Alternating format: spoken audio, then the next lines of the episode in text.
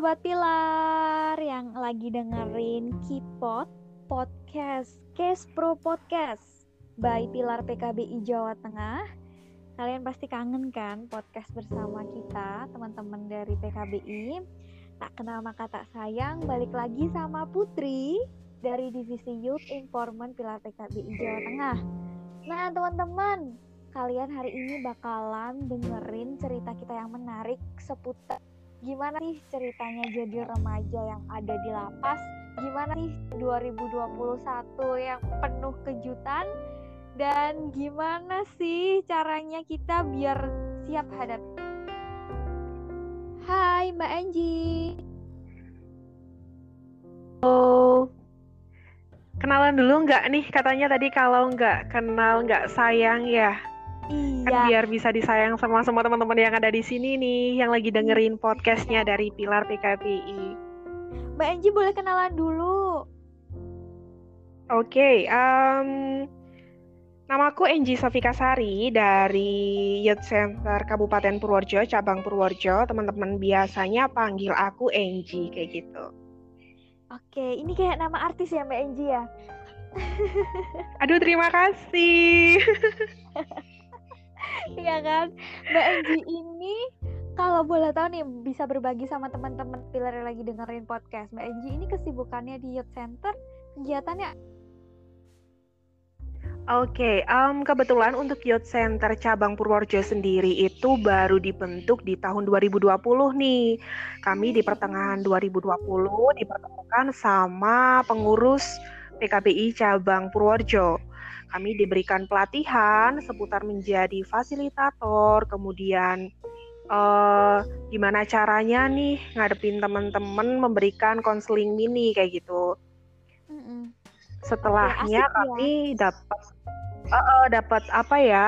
Dapat kesempatan untuk melakukan kunjungan ke LPKA Kuto Arjo, Lembaga Permasyarakatan Khusus Anak Kuto Arjo itu kan tingkatnya di Provinsi Jawa Tengah ya. Nah, satu-satunya yang ada iya. di Jawa Tengah itu di LPKA Kuto Arjo. Kebetulan tempatnya deket sama tempat tinggalnya Enji nih, kayak gitu Kak Putri. Oh, deket sama Purworejo ya lokasinya ya?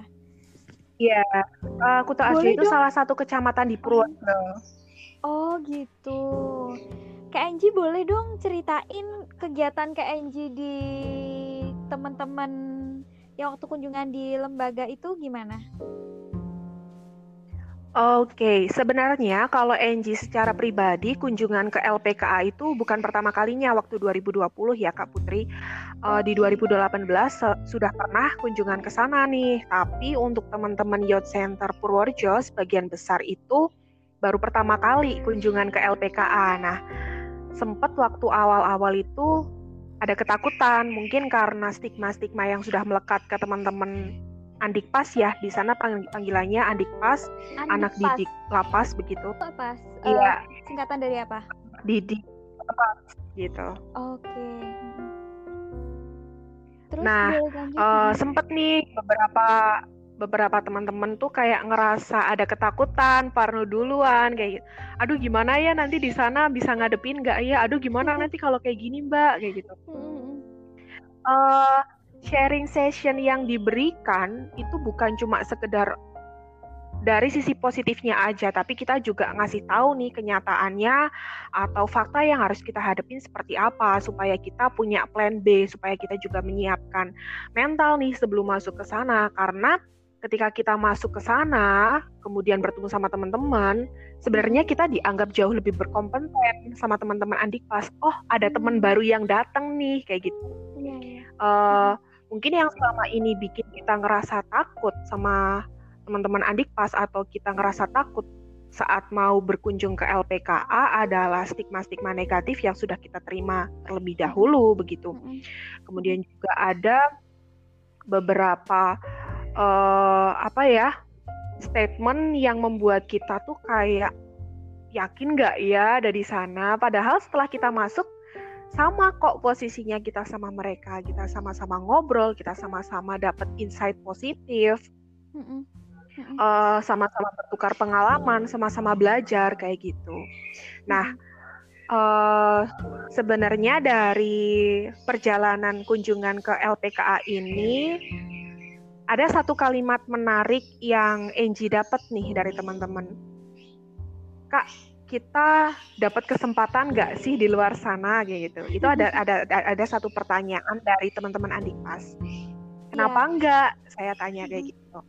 Kemudian mereka menjawab, ada sebagian dari kami itu yang kembali lagi ke sini karena merasa nggak dapat penerimaan di luar, terutama atau seminimal mungkin dari keluarganya mereka begitu ya.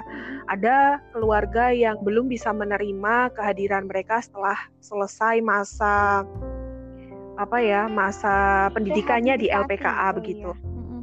Ya, masa rehabilitasinya di LPKA.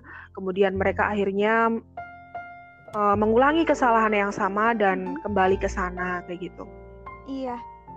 Saya ya. bilang, mm-mm. apa nggak dapat kesempatan yang uh, sama? Kita semua sama-sama manusia kok, sama-sama pernah melakukan kesalahan juga kayak gitu. Iya. Ada satu statement nih Kak Putri yang membuat Angie benar-benar tersentuh adalah kita semua sama kan Kak Angie.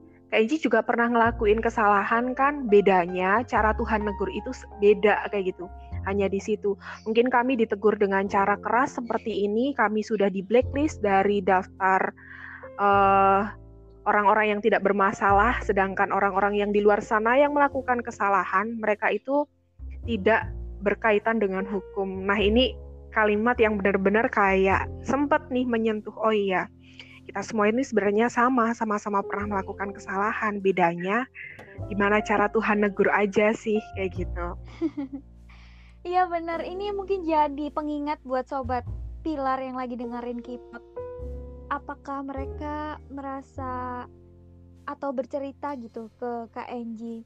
Kak, habis ini aku tuh pengen ini nih Kak, aku pengen ngerencanain ini. Habis ini aku aku nggak mau uh, ngelakuin yang kayak kemarin lagi atau gimana nih?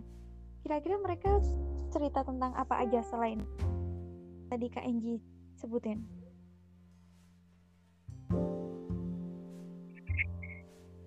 Oke, uh, untuk menuju ke teman-teman Andik pas cerita ke kami sebagai seorang fasilitator yang ada di sana ini butuh proses sebenarnya Kak Putri karena mungkin mereka ketemu sama orang-orang baru yang juga ngasih pembekalan, ngasih apa ya uh, penyuluhan ke mereka kayak gitu. Jadi untuk membentuk ikatan kepercayaan bahwa kamu cerita ke aku tuh aman loh itu tuh butuh proses dan butuh waktu sebenarnya. Ada beberapa teman-teman adik pas yang memang bisa langsung cerita, tapi ada juga yang mereka untuk keep it silent kayak gitu. Oh ya udah nggak apa-apa kita tetap menghargai. Jadi memang tidak ada paksaan untuk teman-teman cerita. Sebagian besar ketakutan yang mereka hadapi adalah bagaimana mereka tetap bisa diterima di masyarakat. Keinginan-keinginan untuk menjadi pribadi yang lebih baik ketika setelah selesai pendidikan di LPKA, rehabilitasi di LPKA ini tentu ada kemudian uh, mereka tetap ingin mendapatkan pekerjaan, mempunyai penghasilan, bisa menebus kesalahan, membahagiakan orang tua, terutama itu ya yang menjadi cita-citanya mereka. Uh, itu beberapa hal yang mereka sampaikan, tapi kendalanya kembali lagi tadi bahwa teman-teman yang sudah pernah berurusan dengan dengan hukum ini pasti dapat stigma negatif. Nah, PR-nya kita nih sebagai orang-orang yang sudah pernah diberikan kesempatan untuk kunjungan ke LPKA, kenapa kita nggak apa ya nyebarin afirmasi yang positif nih ke orang lain, ke masyarakat luas bahwa teman-teman yang ada di LPKA itu sebenarnya sama kayak kita, mereka juga membutuhkan kesempatan. Kalau bukan kita yang percaya ke mereka, bukan kita yang ngasih kesempatan, mau siapa lagi? Iya nggak sih? Di mana ya mungkin kita akan mengalami masa labil, kita akan mengalami masa trial and error. Tapi balik lagi kan, memang sebagai remaja kita diajarkan ketika melakukan suatu hal itu harus bertanggung jawab, ya kan, Mbak Enji? Iya, dan Iya, benar. Iya, benar sekali. Di tengah situasi yang ya teman-teman dari adik pas yang merasakan dia merasa dapat diskriminasi dan situasi yang 2021 ini yang banyak banget bencana banyak banget musibah. Uh, sebenarnya kalau dipikir-pikir balik lagi ya ke KNJ yeah. itu harus siapin diri kita. Kita harus punya self esteem kita kayak harus punya aku harus siap hadapi apa pun yang terjadi ya nggak sih Iya, bener banget. Uh, mungkin untuk proses menuju ke self esteem ini sendiri tuh uh, ada proses di mana kita tuh bisa maafin diri kita sendiri dulu nih. Kita tahu di 2020 di akhir 2019 dulu deh kita flashback ke belakang akhir 2019 banyak orang yang udah mulai yeah. bikin list nih 2020 aku mau ngapain aja. Tapi ternyata sudah uh, udah dapet iya. kabar iya. oh ada wabah baru nih. Iya. Lebih ya, kaget lagi wabah itu kaget masuknya itu, ke Indonesia. Putri, nah, juga kaget sih uh, waktu bulan Maret kan. Uh, biasa Iya, iya sama Kak Putri. Iya sama Kak Putri sama sama juga prosesnya bulan Februari itu masih bisa kegiatan nih, masih bisa ketemu banyak orang, seneng banget kayak gitu. Bahkan di bulan, bulan Maret. Maret, kita kan lockdown nasional bulan Maret, Maret nih ya. Gitu. Nah, uh, uh, kalau kalau Angie nggak salah ingat itu sekitar tanggal 16 Maret uh -oh. apa ya? Tanggal 15 itu Angie masih ada kegiatan, masih masih ketemu sama banyak orang nih sebenarnya. Jadi begitu malamnya dikabarin kalau besok pagi sudah mulai lockdown nasional itu benar-benar sempat kayak ada di proses uh, di titik kayak belum bisa menerima. Loh ini kenapa? Kayak gitu. Kenapa kok wabahnya bisa sampai ke Indonesia? Ini jauh banget loh ada di ada di Wuhan Cina tiba-tiba ada di Indonesia. Kemudian uh, kita harus adaptasi sama hal-hal yang sebenarnya sudah ada sebelumnya, cuma mungkin kita yang selama ini menyepelekan kayak gitu. Tadi tadi nih Angie sempat baca soal uh, new normal sendiri itu sebenarnya udah ada sejak lama. Jadi setiap proses kehidupan manusia tuh sebenarnya kita selalu beradaptasi terhadap perubahan. Mungkin yang dulunya uh, eh, HP cuma bisa buat telepon aja nih. Sekarang kan udah bisa buat video call, bisa buat iya. ngerjain yeah uh, tugas, bisa buat kerja iya, kayak gitu. Itu kan kita adaptasi terhadap perubahan ya. Uh, kemudian di 2020 ini muncul muncul istilah new normal ini nih kayak kitanya yang kaget. Bersih dan sehat. Perilaku PH, apa PHBS nih, perilaku hidup bersih dan sehat. Sebenarnya sudah lama kita diberikan uh, uh, kita udah lama dikasih Informasi. materi itu, dikasih iya. uh, apa namanya? Informasi tentang PHBS itu tapi mungkin uh, mungkin kita kitanya yang apa ya yang nyepelein atau mungkin kitanya yang kayak ah udahlah aku aja sehat-sehat aja nih biasa aja kayak gitu. Dulunya yang jarang olahraga. Ya nggak sih? Kayak beberapa dari kita menyepelekan hal-hal sepele ah hal-hal kecil kayak gitu detail-detail buat kehidupannya kita iya. sampai akhirnya kita dapat teguran seperti ini. Uh, setuju sih sama tadi statementnya teman-teman Andik Pas bahwa caranya Tuhan menegur setiap hambanya itu tuh beda-beda lah. Mungkin ini teguran buat kita kalau iya. ini loh makna pentingnya kesehatan tuh seperti ini. Ini detail-detail kecil yang selama ini kamu apa namanya sepelein, mungkin kamu lupakan. Sekarang harus kamu praktekkan kembali. Buat apa kalau bukan buat iya, kebaikannya kamu sendiri Soalnya juga kan, kayak apa gitu. ya? Kita pun melakukan setiap aktivitas sehari-hari itu sebagai upaya biar tujuan hidup kita bisa terpenuhi kan pastinya dan mungkin kadang kita melupakan hal-hal penting semacam ya hanya yeah, benar.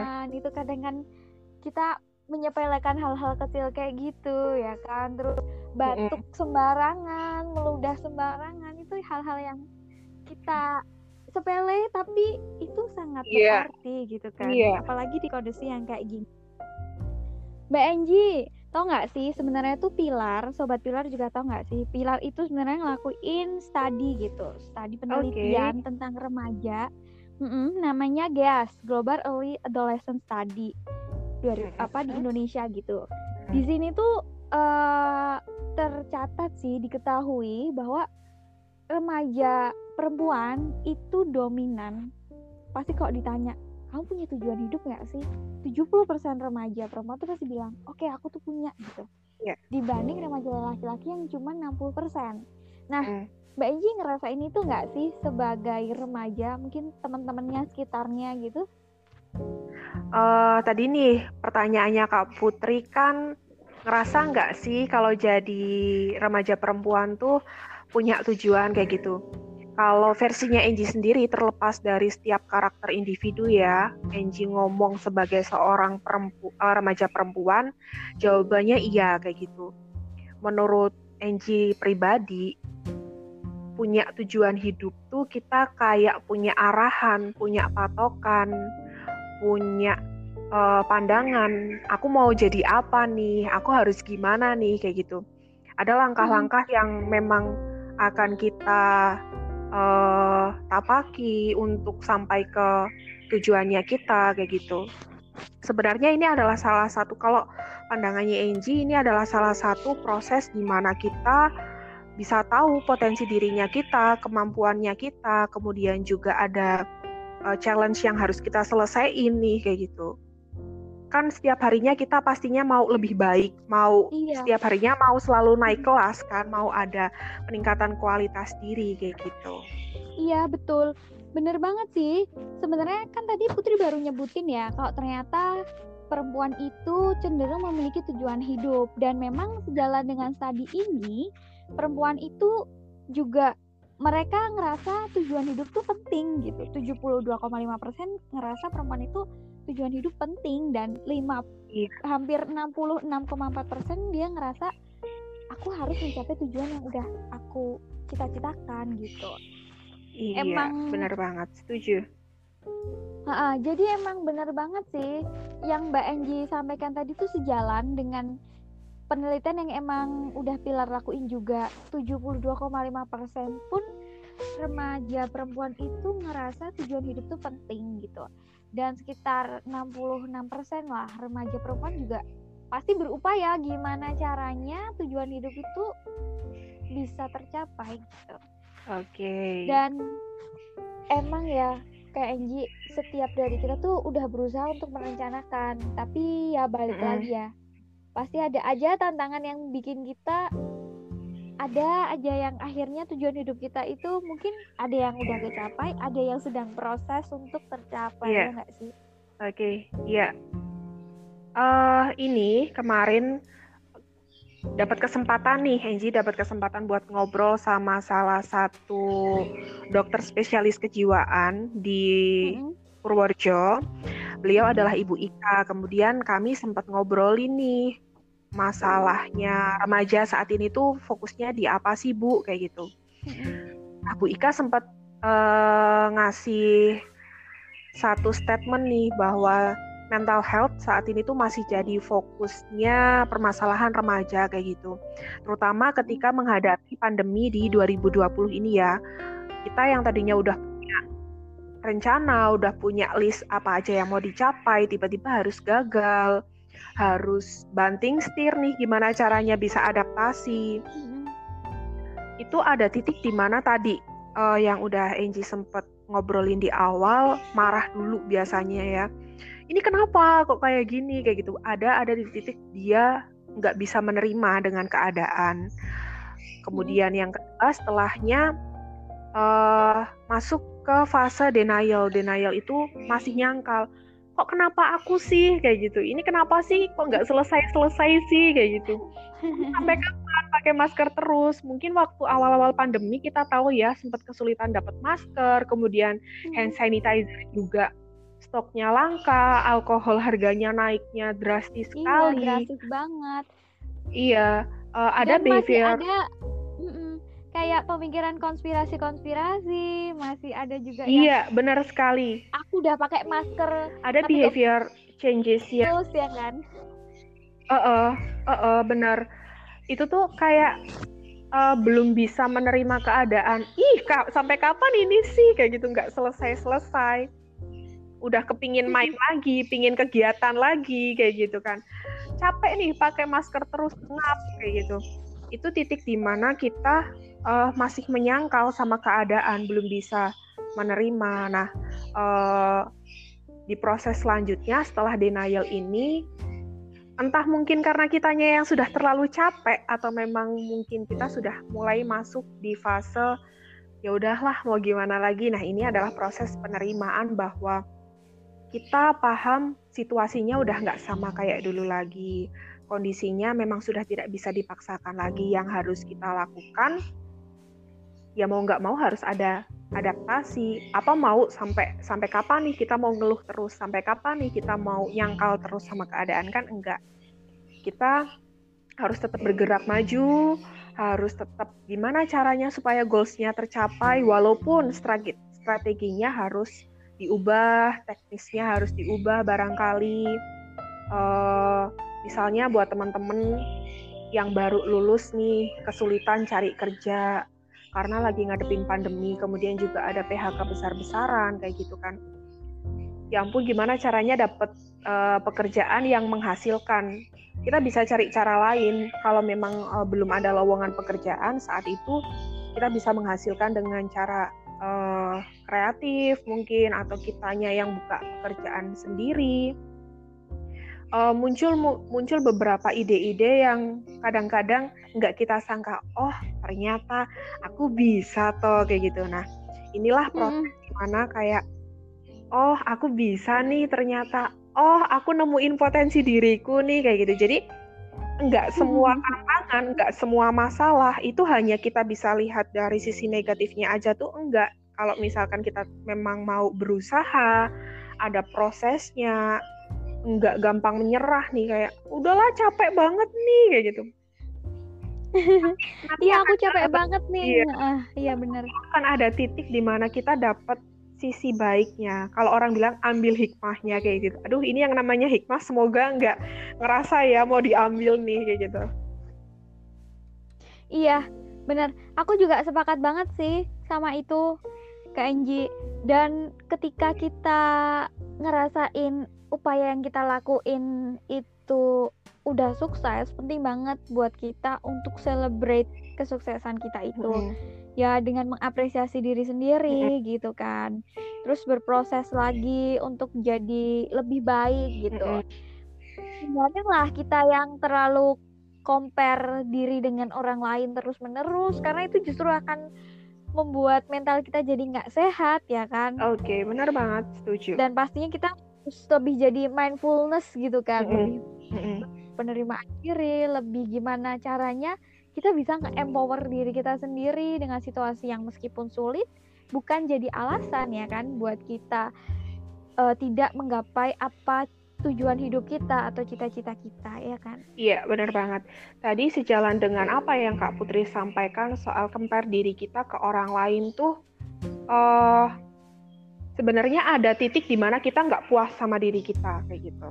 Kita selalu ngelihat orang lain ih kok dia bisa aku enggak ya kayak gitu. Padahal sebenarnya kita sudah punya porsi masing-masing. Siapa tahu orang yang kita lihat misal nih Enjing lihat Kak Putri kenapa sih Kak Putri kok cantik banget kayak gini kayak gini? Padahal bisa aja bisa aja Kak Putri ngelihatnya iya, iya. ih kenapa sih Enjing kok bisa gitu aku enggak kayak gitu kan Uh, iya betul. Iya kalau orang Rumput bilang kan tetangga lebih hijau ya iya, rasanya, iya, atau sawang sinawang rasanya ya. Orang bilangnya sawang sinawang kayak gitu. Uh -uh kalau ada tahapan di mana sebenarnya kita tahu potensi diri, apa yang kamu mau, apa yang kamu nggak suka, apa yang kamu punya, terus kita punya apa ya namanya, uh, kenalin diri kita, potensi masalahnya apa, jalan keluarnya bagaimana. Kalau kita sudah tahu titik-titik itu, sebenarnya kita akan jauh lebih bisa berkembang sesuai dengan kemampuan diri kita sendiri tanpa harus melihat orang lain kayak gitu. Melihat orang lain kesuksesan orang lain untuk dijadikan motivasi itu sah-sah aja kayak gitu loh. Siapa tahu itu memang hmm. motivasi buat kita, tapi yang menjadi tidak baik adalah ketika kita terlalu berlebihan mengcompare diri kita ke orang lain uh, kalau Angie sendiri itu percaya bahwa Tuhan itu menciptakan manusia itu sudah dengan perannya masing-masing. Mungkin Kak Putri iya. uh, perannya di bagian pilar PKPI di divisi apa nih cocoknya kayak gitu. Ada juga orang lain yang uh, cocoknya di divisi apa ya memang kita sudah punya perannya masing-masing. Kenapa tidak berkembang dengan perannya masing-masing kayak gitu. Jadi menjadi remaja yang dalam proses pencarian jati diri. Aku tuh maunya apa sih? Aku mau niru ini aja deh. Aku mau jadi kayak uh, idol Koreanya aku nih, misalkan artis K-pop yang lagi apa didemenin banget nih, itu ya nggak salah karena memang itu prosesnya menjadi remaja. Yang menjadi salah adalah ketika kita nggak tahu kita kelebihannya apa, kekurangannya apa, maunya gimana kayak gitu. Iya, bener sih. Penting banget ya Sobat Pilar untuk tahu kita itu maunya apa gitu. Apalagi tadi kan menurut tadi udah tahu nih kalau ternyata kita sebenarnya secara naluri, secara uh, apa ya, secara nggak langsung di setiap diri kita itu punya rasa untuk memiliki tujuan hidup ya. Iya. Tinggal bagaimana banget. kita menyikapi itu dan bagaimana kita sadar oh ternyata aku harus punya tujuan hidup yang harus dipenuhin gitu dengan cara-cara yang positif. Iya. Jadi, jangan sampai kita itu terlalu compare, terlalu apa ya? bingung sama diri sendiri gitu. Karena sebenarnya setiap dari kita itu punya cara masing-masing untuk bisa berkarya ya kan Kak Enji. Mungkin iya, Kak Enji ini cara berkaryanya uh, bergabung dengan Dio Center terus banyak teman-teman adik pas gitu kan terus bisa lebih belajar dari sana gitu masing-masing dari kita punya cara masing-masing ya kan Kak Enji Oke, okay. uh, eh, nambahin aja sih ya dari aku. Rencana sebanyak apa pun nih, kita punya mimpi setinggi apa pun, itu nggak pernah salah. Yang menjadi salah adalah ketika kita nggak bangun dan nggak mewujudkan mimpi itu, kayak gitu. Iya nggak sih Kak Putri? Kayak misalkan, iya, aku nih, uh, aku nih punya mimpi, ah kepingin banget bisa nonton konsernya BTS kayak gitu. Tapi aku cuma duduk aja, rebahan aja, nggak ada effortnya, nggak ada usahanya nggak ada prosesnya untuk gimana caranya aku bisa nonton konser BTS ya rencana itu akan tetap terus menjadi sebuah tulisan akan tetap terus menjadi sebuah angan-angan yang nggak akan pernah tercapai kayak gitu. 2021 ini kita sudah dibuka dengan beberapa musibah terus ditambah dengan bencana alam di beberapa daerah yang sedang kita hadapi. Kita semua satu Indonesia turut berduka begitu.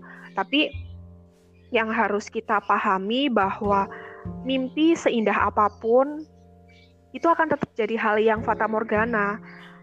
Aku mau ngelanjutin goalsku di 2020 yang nggak tercapai nih, mau aku lanjutin di 2021. Tapi nggak ada gerakannya, ya udah itu akan tetap terus tersimpan menjadi mimpi. Tapi ketika kamu bangun ngadepin kenyataan, aduh kenapa sih pandemi belum berakhir? Tapi kamu hadepin itu, kamu punya strategi lain, kenyataan sepahit apa pun ya itu memang yang harus kita hadapi, kita selesaikan kayak gitu. Dengan begitu kita jadi tahu nih, oh apa yang harus masih diperbaiki, mana yang bisa dikembangkan lebih, mana yang memang harus diganti strateginya. Kayak gitu sih. Iya, benar banget. Dan teman-teman sobat pilar atau remaja siapa pun yang lagi dengerin ini, kalian khawatir ketika menghadapi situasi yang bingung terus menghadapi situasi yang stres kali ya. Karena aduh kok aku udah ini tapi kok nggak tercapai-capai aku udah ini juga capai-capai. Teman-teman sobat pilar bisa banget langsung akses layanan konseling yang ada di sekitar teman-teman ya kan kayak Enji? Kayak misalnya di benar banget. di youth centernya di Purworejo ya kan? Teman-teman bisa ke sana teman-teman yang Purworejo dan sekitarnya bisa ke sana untuk konseling.